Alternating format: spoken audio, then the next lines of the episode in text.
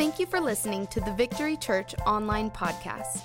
We are so excited that you joined us for today's message by Senior Pastor Gary Hart from Victory Church in Great Falls, Montana. Our prayer is that today's message will inspire you to join us in changing the world by helping people find and follow Jesus. Now, here's Pastor Gary. Uh, well, we've been in a series of messages throughout the month of August, and as we're beginning September, we, we entitled this series, It's Harvest Time. It's Harvest Time, and today we come to the exciting conclusion. It's an exciting conclusion. Come on, turn to the person next to you. I'm so excited. I just can't hide it. I'm about to lose control, and I think I like it. Come on, somebody. right? Here at Victory, our mission is to change the world by helping people find and follow Jesus. That's what we're all about. Everything that we do here at Victory is intended to change the world by helping people find and follow Jesus. And we invite each and every one of you to embrace the mission of victory personally, right? That it's not just our mission, it's my mission. My mission is to change my world by helping people find and follow Jesus. It's our prayer that that would become your mission, that your mission is to change your world by helping people find and follow Jesus. How many of you know you have a world? There's a world that you live in. There are specific people that you interact with on a daily or a weekly basis that have no relationship with Christ. And it's your responsibility to reach your world. Smile, everybody. It's going to get better, I promise you. Right? It's okay to smile in church. We like to have fun. God intended for us to have fun and enjoy our experience, right? So some of you need to inform your faces that you're having fun today. Your pastor will appreciate it, I promise you. Right? But God's called you to change your world, right? By helping people find and follow Jesus. And in this series of messages so far, we have we've covered the preeminence of prayer, right? How that everything begins with prayer. We need to take it in the realm of the spirit before we'll ever get it in the realm of the natural. We talked about the power of preparation, how that it's important for us to prepare ourselves to be used by God in the harvest field. A lot of times, the greatest fear we have of evangelism is not knowing what to say. Well, there's a solution. Prepare, right? And so, as you prepare, you're ready then. We talked about uh, the proof of proclamation, right? That, that we're, we're not just proclaiming something, we're, we're proving it by the way that we live. We're demonstrating the life that Christ encouraged us to live. And last week we talked about the potential of partnership and how that together we are better and we can do infinitely more together than any one of us can do individually.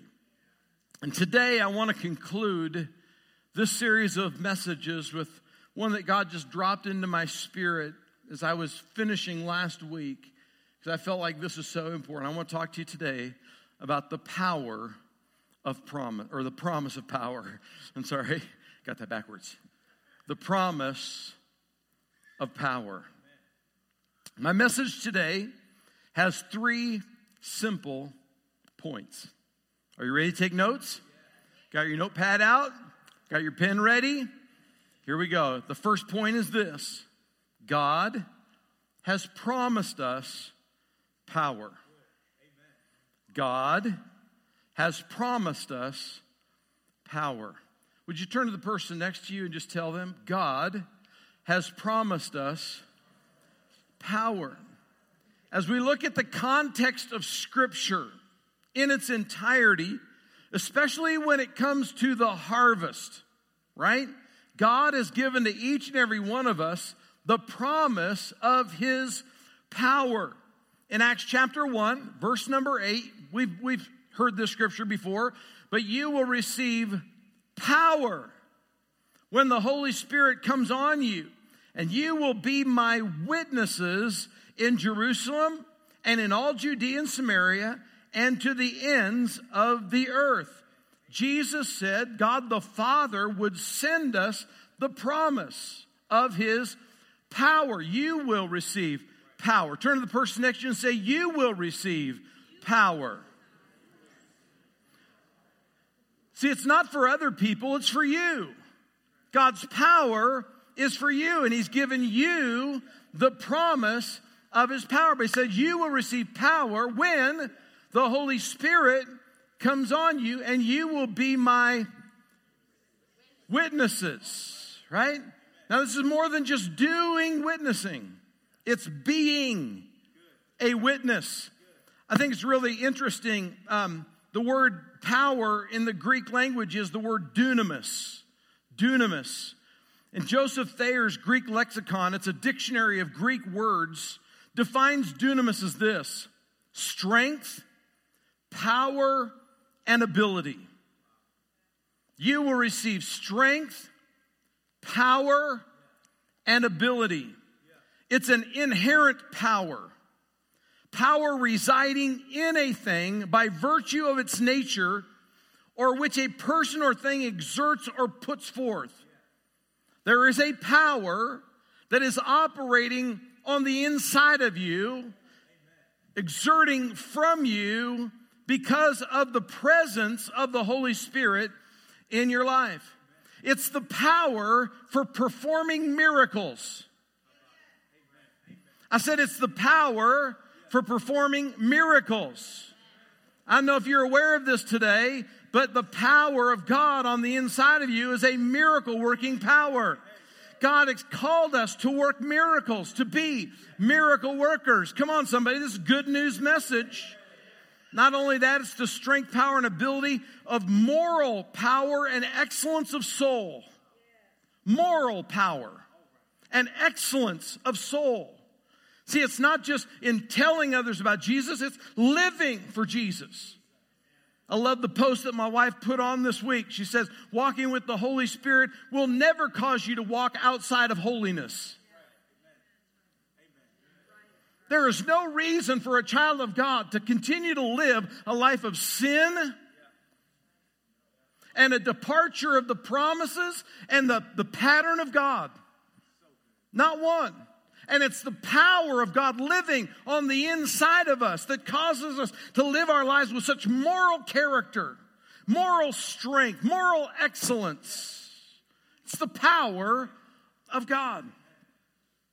It's the power and influence which belongs to riches and wealth. It's the power and influence which belongs to riches and wealth. Come on, if you had all the money in the world that you had need of, how differently would you live your life? If finances were never an, uh, uh, an issue,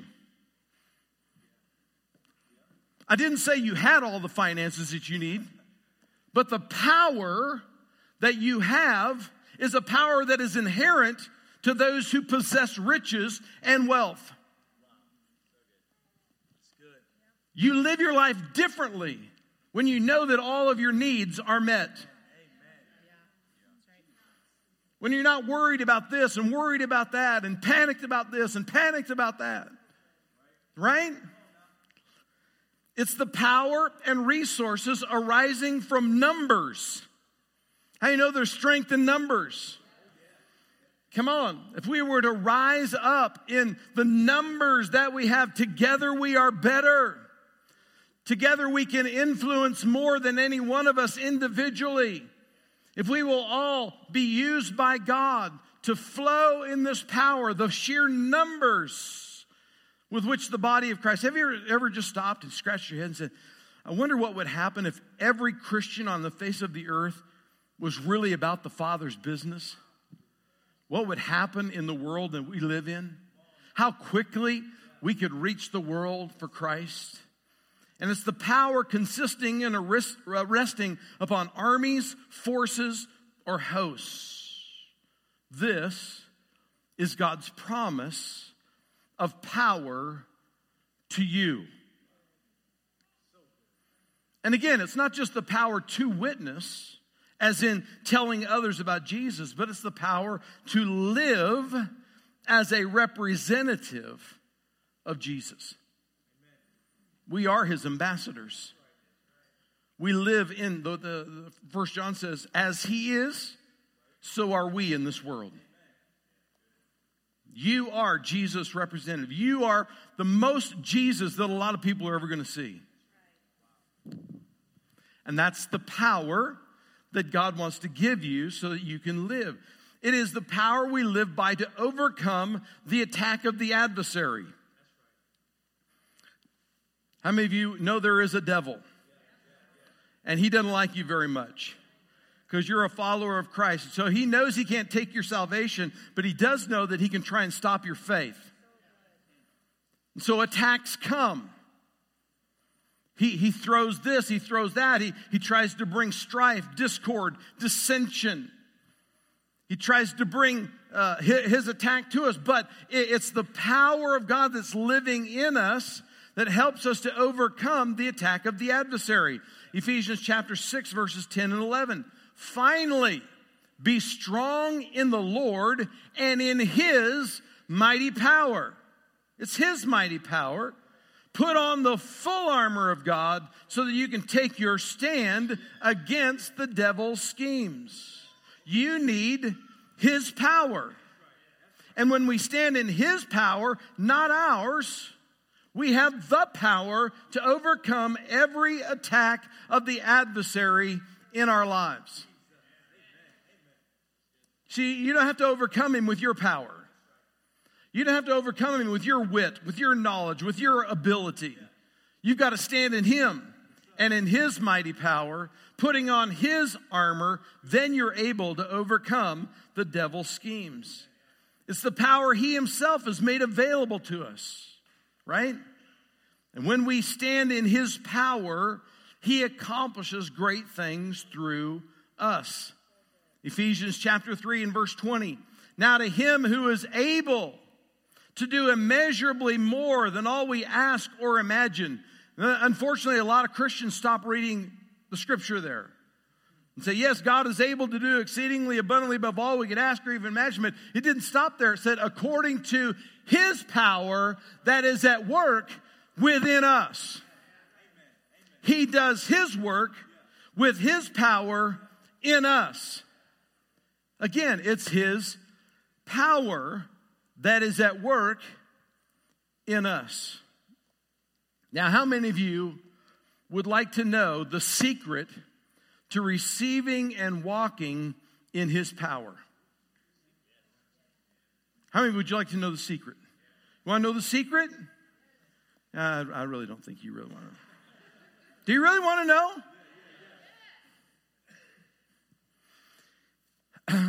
I'm not really convinced.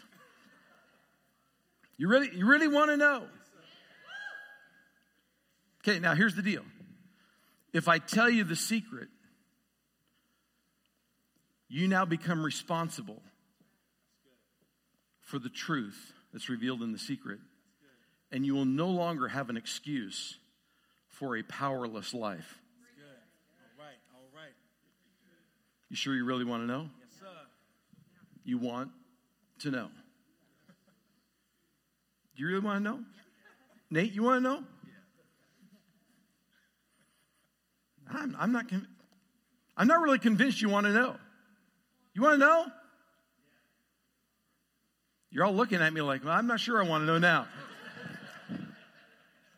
Here it is. You ready? The pathway to his power. I'm, I do not know if you really want to uh-huh. know. This is point number two, by the way. The pathway to his power is pursuit. The pathway to his power is pursuit. See, now you're not really sure you wanted to know. Because you see, it does require something of you. You see, Acts chapter 1 and verse 4, look what, look what Jesus says. On one occasion, while he was eating with them, he gave them this command Do not leave Jerusalem, but wait for the gift my Father promised you, which you heard me speak about. Wait for it. Wait for the gift my Father promised you. What was the promise of the Father? He said, Wait for it. Wait for the promise. What was the promise? Luke chapter 24, verse 49. I'm going to send you what the Father has promised, but stay, wait in the city until you have been clothed with power from on high. Wait. Stay. Wait for the power.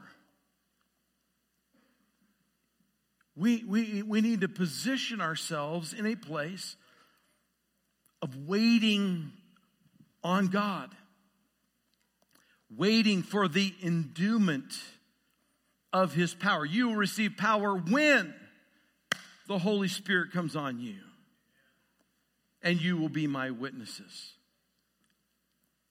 But you must wait on him. You see, now waiting is not just passing time. It's not the act of doing nothing. No, this waiting is active. It's actively waiting. Isaiah chapter 40, verse 31. But those who wait, in the New King James Version, this says those who hope in the Lord. But in the New King James, it says those who wait on the Lord shall renew their strength. They shall mount up with wings like eagles. They shall run and not be weary. They shall walk and not faint. It's those who wait on the Lord.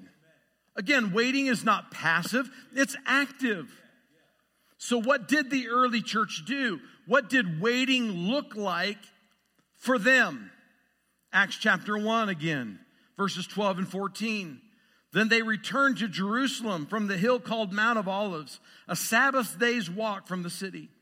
When they arrived, they went into the upstairs room where they were uh, where they were staying. Those present were Peter, John, James, and Andrew, Philip and Thomas, Bartholomew, Matthew, James the son of Alphaeus, Simon the Zealot, and Judas the son of James.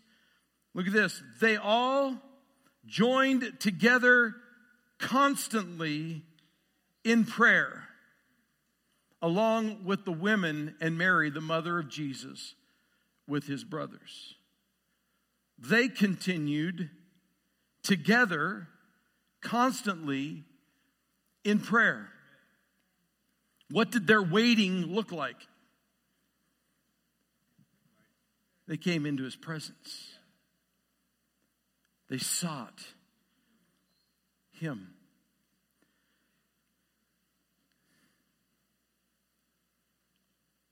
It's interesting that Jesus, after being baptized in water, and worship team, you can begin to come. I'm almost finished. After being baptized in water, he was led into the wilderness where he fasted and prayed for 40 days. According to Luke chapter 4, verse 1, Jesus went into the wilderness full of the Holy Spirit. But in verse 14, he returned in the power of the Holy Spirit. After 40 days, fasting and praying, he went in full of the Holy Spirit. We are spirit filled believers, right? We're a Holy Spirit church. We believe we're full of the Holy Spirit. But Jesus, after 40 days of fasting and prayer, return to Jerusalem in the power of the Holy Spirit. The pathway to power is in its pursuit.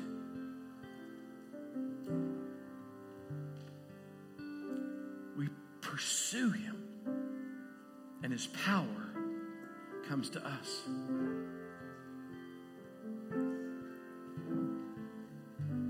I don't know about you, but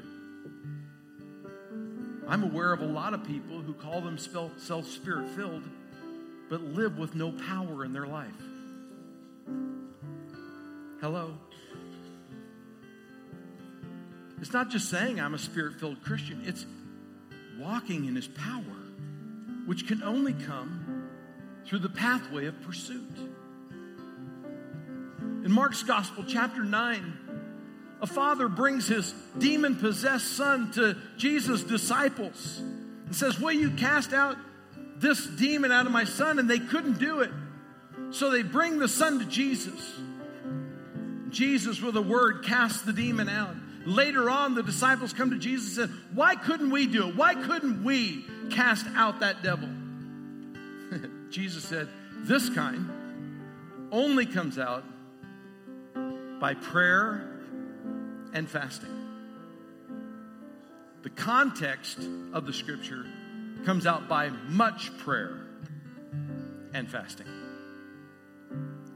Power comes through pursuit.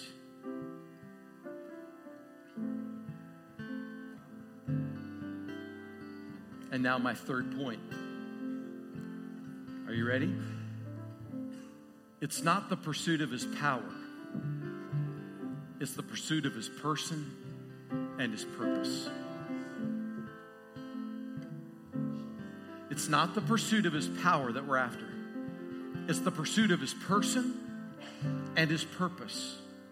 Jeremiah 29 13. You will seek me and you will find me when you seek for me with all your heart.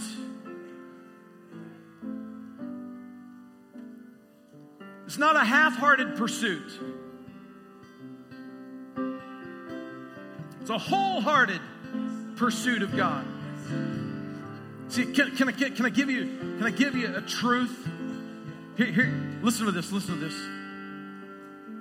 this. See, God is not just a part of your life. He is your life. See, I don't, I don't, I don't try, I don't try to work God into my schedule. I schedule my life around God. And that's what a lot of Christians don't understand. It's not about having everything you want, and then I've got God over here in, in my little box. That whenever I need God, I pull him out. No, my whole world is God. It's about seeking him. It's about seeking his purpose. I think of scriptures like Second Chronicles chapter 7 and verse 14 it says, If my people who are called by my name will humble themselves and pray and seek my face. Didn't say seek my hand. It says seek my face, seek me. Then will I hear from heaven. I'll forgive their sin will heal their land. We need to seek after him. Hebrews chapter 11 and verse 6. Without faith, it's impossible to please God. And whoever comes to him must believe that he exists and that he's a rewarder of those who diligently seek him.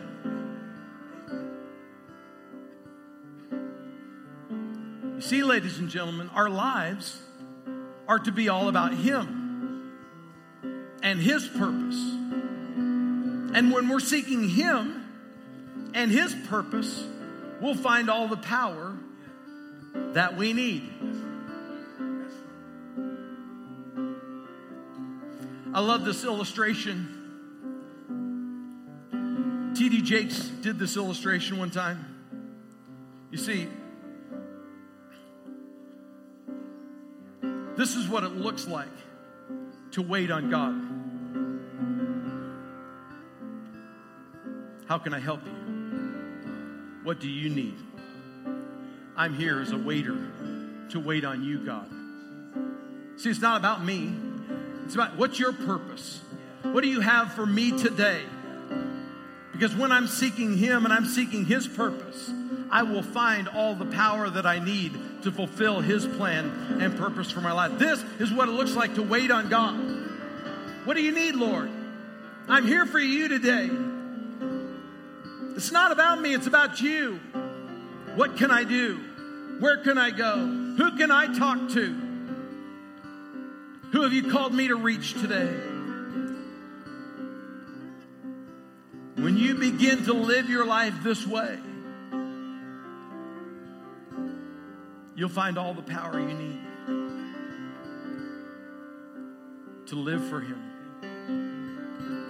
You'll find all the power that you need to reach other people for Him, to fulfill His plan and purpose for your life. We need to wait on Him. Can I make a confession to you today? Is that all right? I'm going to spill the beans. I grew up in a Pentecostal church. I am a Pentecostal in my background. And the emphasis of the baptism in the Holy Spirit in the Pentecostal church was the evidence of praying with other tongues. I believe in praying in other tongues. I am a tongue talker. Right? I am. I try to pray in tongues as much as I possibly can. But you see, I know lots of tongue talkers who live powerless lives. The evidence of the baptism in the Holy Spirit is not just the ability to pray with other languages, it's the ability to walk in the power of God. And if all you got was tongues, but you got no power, you got robbed.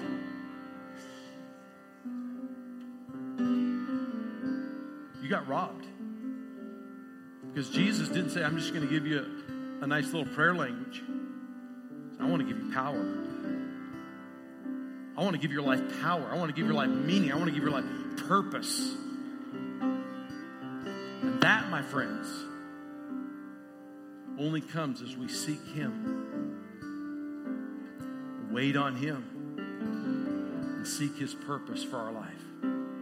Yes, you have a promise of power. The pathway is pursuit.